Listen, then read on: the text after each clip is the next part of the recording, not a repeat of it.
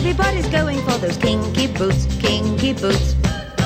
Kinky boots, it's a manly kind of fashion that you borrowed from the roots. Borrowed from the boots. Kinky boots. Hello, everyone, and a very warm welcome to another edition of Kinky Boots. I'm Ken Moss. I'm Simon Exton. Hello, I'm Alex Wilcock. Yes, welcome aboard, Alex. It's nice to have you joining us on the podcast. This week, we're going to be looking at Series 1, Episode 23 of The Avengers Dead of Winter.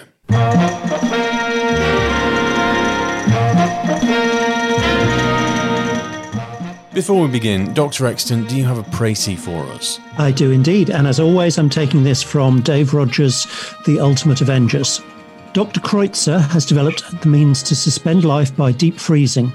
This new discovery could help the neo fascist Phoenix Party seize power.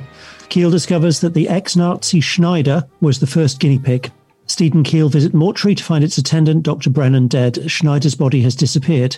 To get to the bottom of things, Steed arranges for Keel to join Phoenix as a replacement for the doctor they, ex- they are expecting. Dr. Kreutzer shows him Schneider's body, which sits up and winks. Dr. Kreutzer knows Keel to be a fraud, however, and only Steed's timely intervention prevents his colleague from becoming the next victim of Schneider's chilling plot. Close the door, Willie. Well, Doctor, what do you think of my surgery? It's an unusual one. It has an unusual function. Who's on the slab? Remove the shroud, Willie. Ja, hier, Doktor. May I introduce our future leader, the formerly frozen Hans Gerhard Schneider?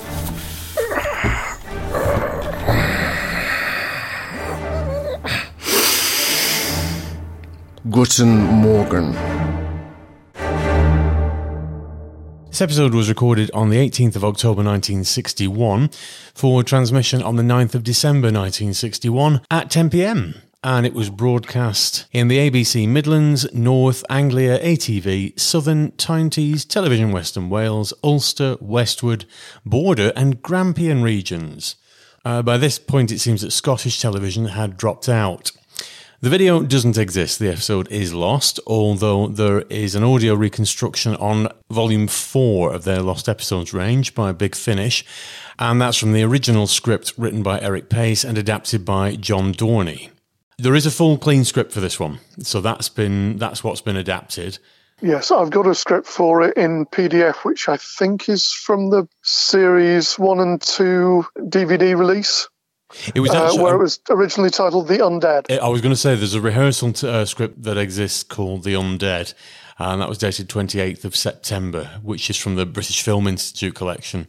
Uh, there are 116 publicity stills for this, uh, which only exist on contact sheets, and there are 79 telesnaps. Gosh.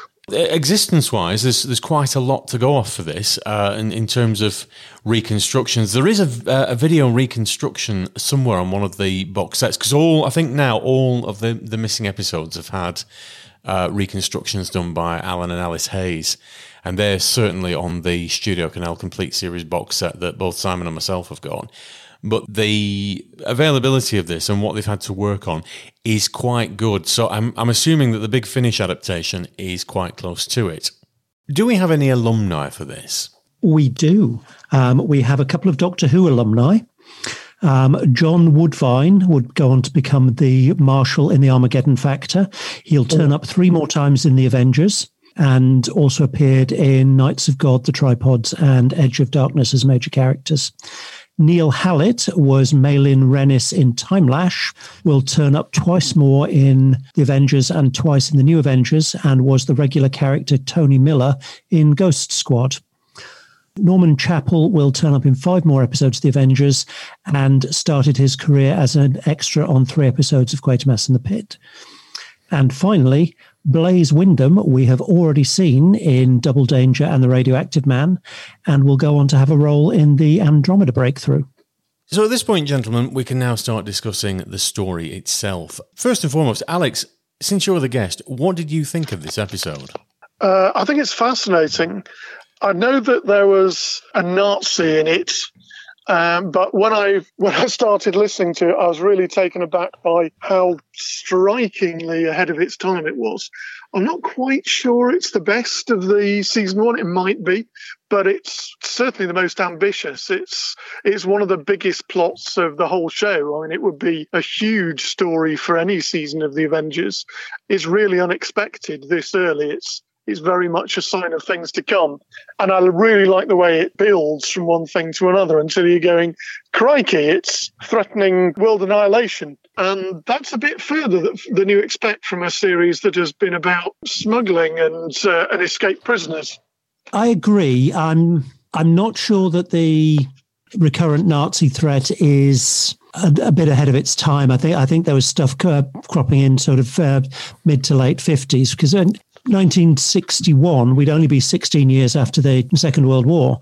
But with it being a full 16 years, that means that you've got pretty much an entire generation of late teenagers, early 20s, who wouldn't really have an awful lot of recollection of the war. They would have been young children at the time. That's very fair. So I was just thinking in terms of the size of plot that the Avengers was dealing with at the time. Um, now, I think what two things that this is a first for. First, it's the first out and out science fiction story we've had in the Avengers. Okay, there, were, there was science in Nightmare, but this is front and center science fiction. And secondly, it's the first of the Nazis in cryogenic suspension storylines that will become more and more common as the Second World War gets further and further away. So by the time you get into the 70s, sort of um, Eagle's Nest and um, Hitler's Last Secret and shows like that, it's recurrent Nazi threat with cryogenics thrown in. But it's interesting that at this stage, the cryogenics are less about uh, a way of making old Nazis live 40 years later than just, well, and the way that I thought of it the first time I heard it, I mean, you never know where writers get their ideas from. But I remember thinking, um, I bet that Eric Paice had gone into a supermarket and thought, oh, that's interesting. This beef has been exported from Argentina. You know what, what used to be exported from over here to Argentina? and and so the whole freezing plot was born, or maybe just his pun on the Nazi trail gone cold. See, my take on it, I was I was bored by the first two acts because all the way through, all I could see was this is another basic Nazi Fourth Reich story, which at the time would have been relatively. I won't say new, but it won't have been done to death like it was in the following couple of decades. However, you get to the cliffhanger of Act Two, where the body wakes up, and all of a sudden it twists on a sixpence and it becomes, oh, hello, what's this? I mean, bear in mind, the science was questionable and it was a little bit skimmed over, but uh, it was, um, I suspect at the time, an interesting twist, and I, I wouldn't be surprised if it hadn't been tried before by that point.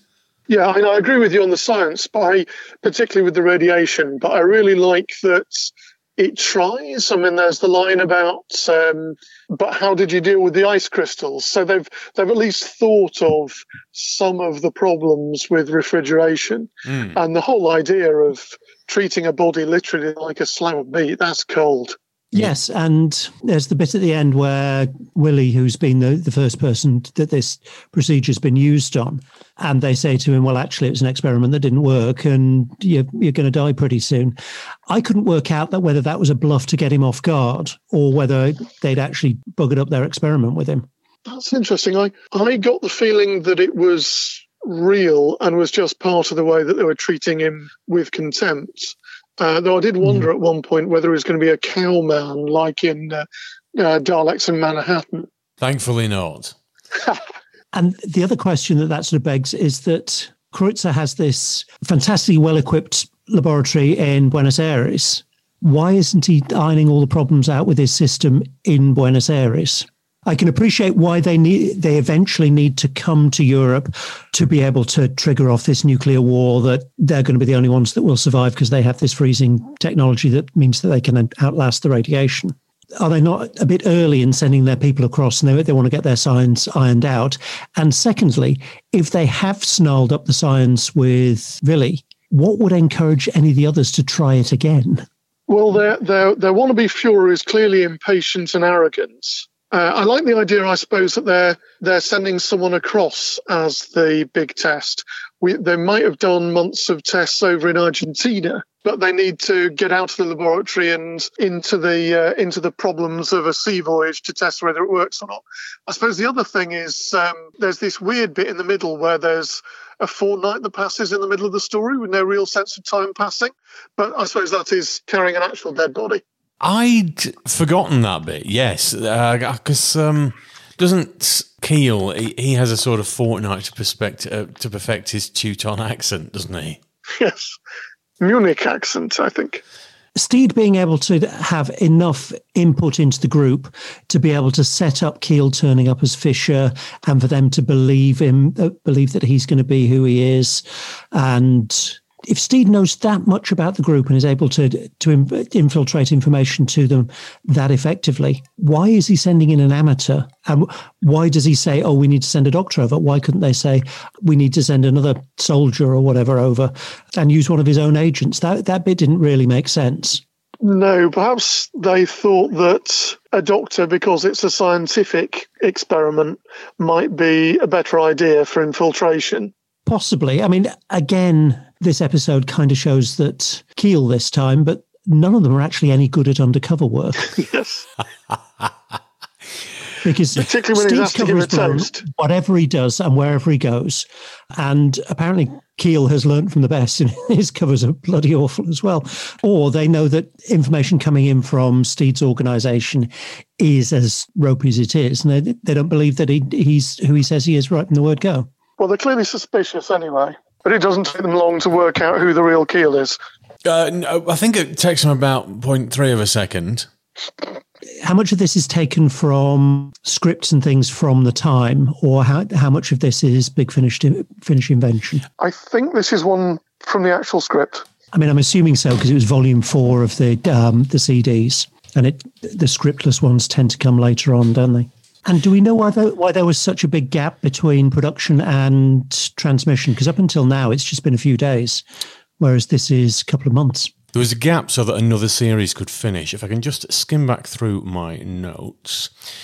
Um, after they broadcast Kill the King, they had a gap because the ABC program controller had struck a deal with ATV uh, so they could finish the drama series Deadline Midnight. So apparently, Kill the King actually ended with the caption Avengers returns on December the 9th. So that was why there was such a, a big gap. It was still as another series finish its run. It occurred, one of the things I meant to mention earlier when I was thinking about uh, why this was ahead of its time for the Avengers is that one of the biggest tropes or plot lines that the Avengers returns to is to quote the final Avengers episode, a dead man who wasn't dead. And very often you'll get this recurring motif of uh, someone who is thought to be alive is actually dead, someone who is thought to be dead is actually alive. I can't think of another example. I think there might be another, but I can't think of it in the first series where this is a major plot point.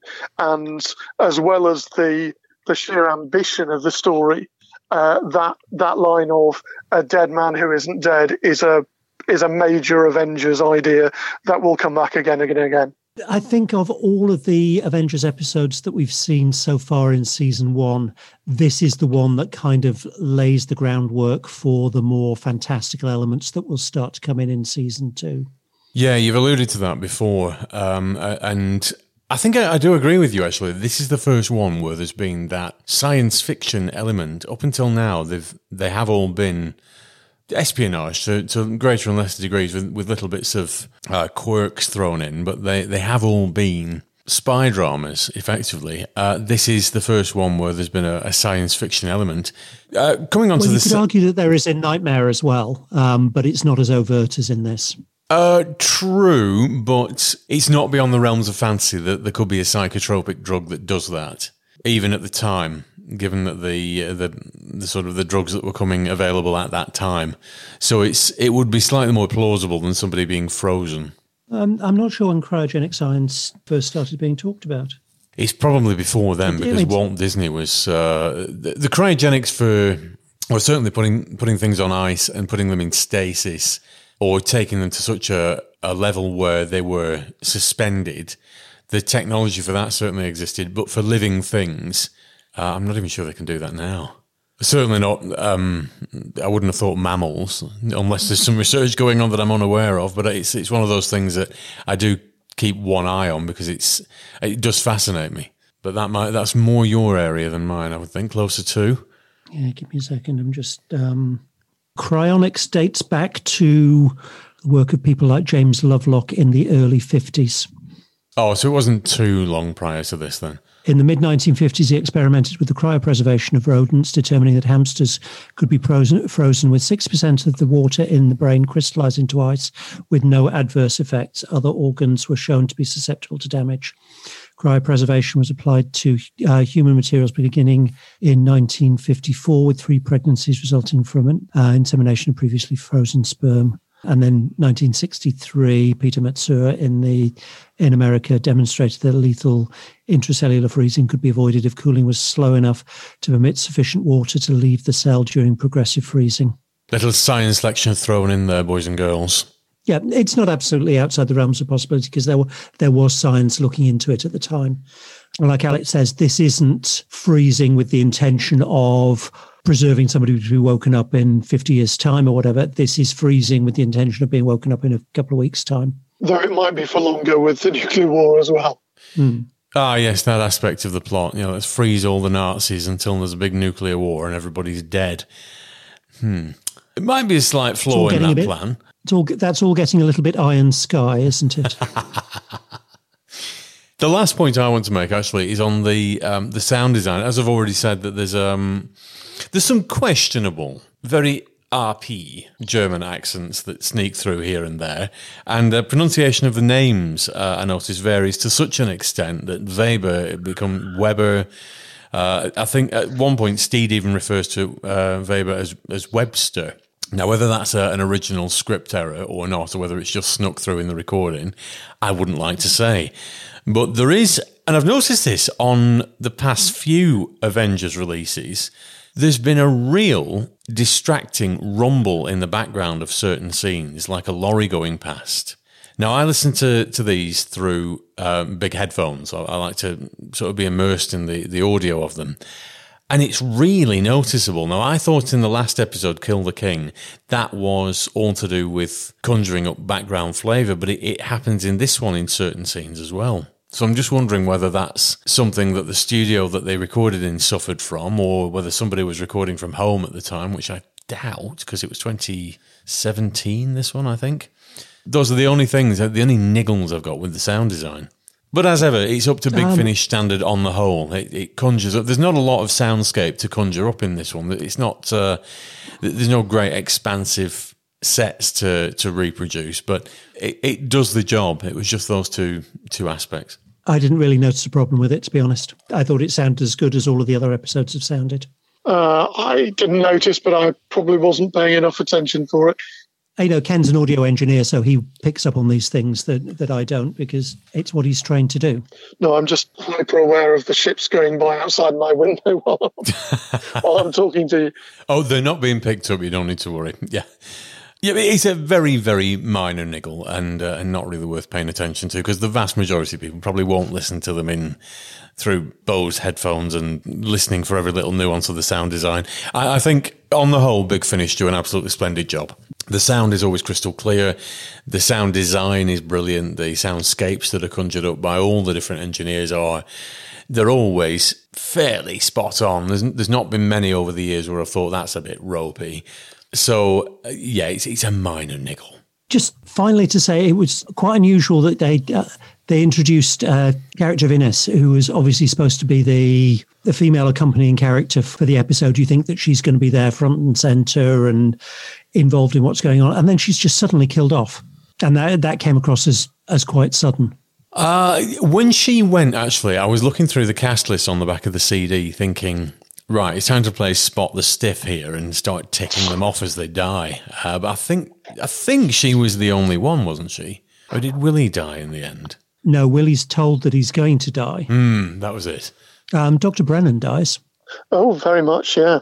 Oh, yes, he does. Yeah when Dr. Brennan dies and they they discover his body, Keel doesn't seem particularly affected that this decades old friend that he went to medical school with and played played rugby with is on a slab in front of him. And equally, he doesn't seem very affected by the death of Inesh, given that uh, it's another woman that he's attracted to, and probably the first since his fiancee was murdered, and she's just been murdered too. Oh, there was, oh, no, the, there was the there was a woman in woman Geneva. In, in Geneva.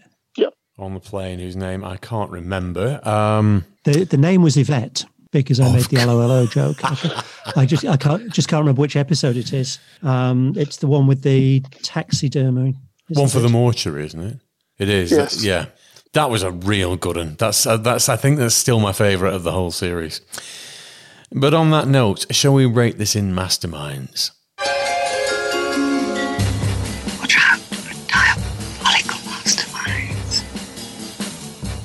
Alex, I'm going to start with you. On a scale of one to five, how many masterminds would you give this? Well, I think in terms of the Avengers overall, I'd probably say about four masterminds.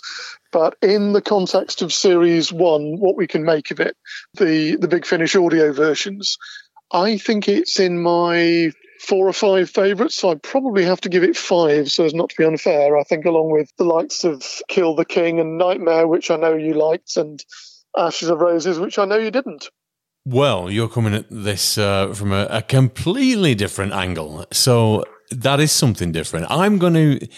Um, I wasn't bored by this, but I wasn't overly struck by it. I did think that the for the first two thirds of it, I was a little bit.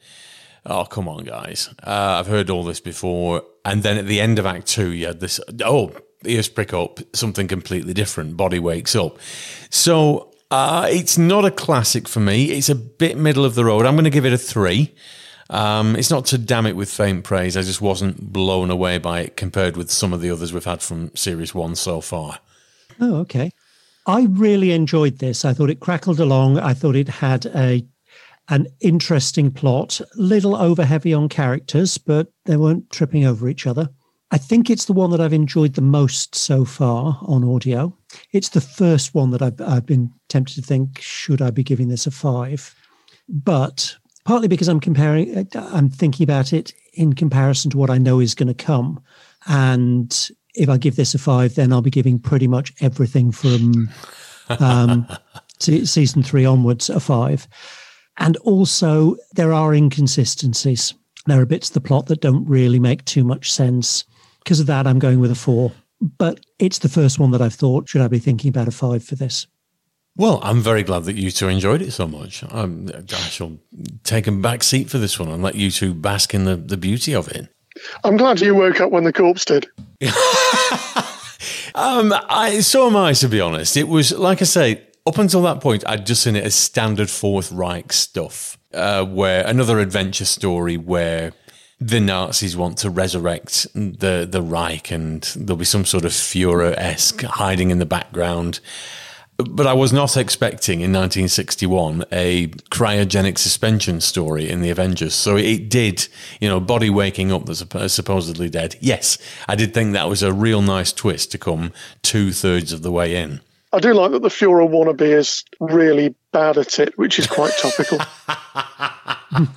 Oh, don't get him started on Brexit. Don't get me started on Brexit. Have you heard yourself, man? On that note, I shall sign us off. Thank you, everyone, for listening. We hope that we have educated, entertained, and informed you. Thank you, Alex, for joining us for this podcast. It's been great to have you. Thank you very much for having me on. We shall be back next week when we're looking at episode 24 The Deadly Air. Until then, thank you very much, boys and girls. Ta ta. Bye now. Bye. They'll be back. You can depend on it.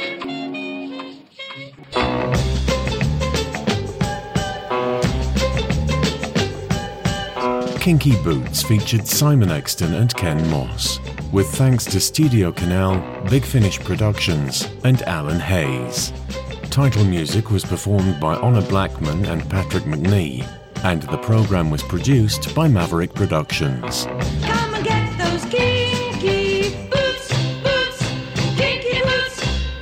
For more information, please visit maverickproductionsuk.blogspot.com or find us on social media.